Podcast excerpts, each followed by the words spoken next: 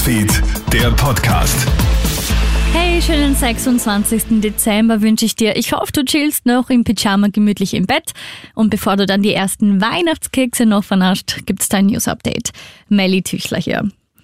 Es könne nur zu einer Impfpflicht kommen, wenn die Impfungen entsprechende Wirksamkeit besitzen. Das betont Verfassungsministerin Caroline Edstadler in einem Interview mit der APA.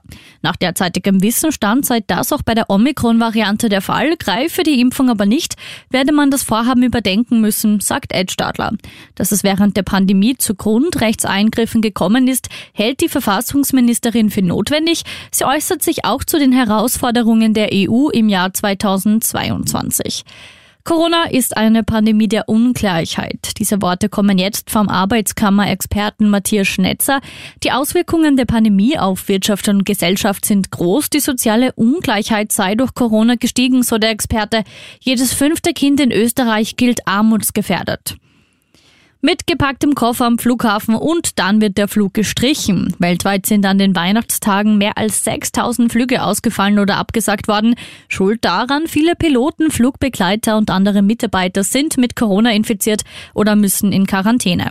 Besonders betroffen sind Passagiere aus den USA und China. Auch für heute sind mehr als 1000 Flüge abgesagt worden. Und große Trauer herrscht in Südafrika. Erzbischof Desmond Tutu, Friedensnobelpreisträger und Veteran des südafrikanischen Kampfes gegen die weiße Minderheitsherrschaft, ist im Alter von 90 Jahren verstorben. Er galt auch im hohen Alter noch als die moralische Stimme seines Landes. Krone Hits, Newsfeed, der Podcast.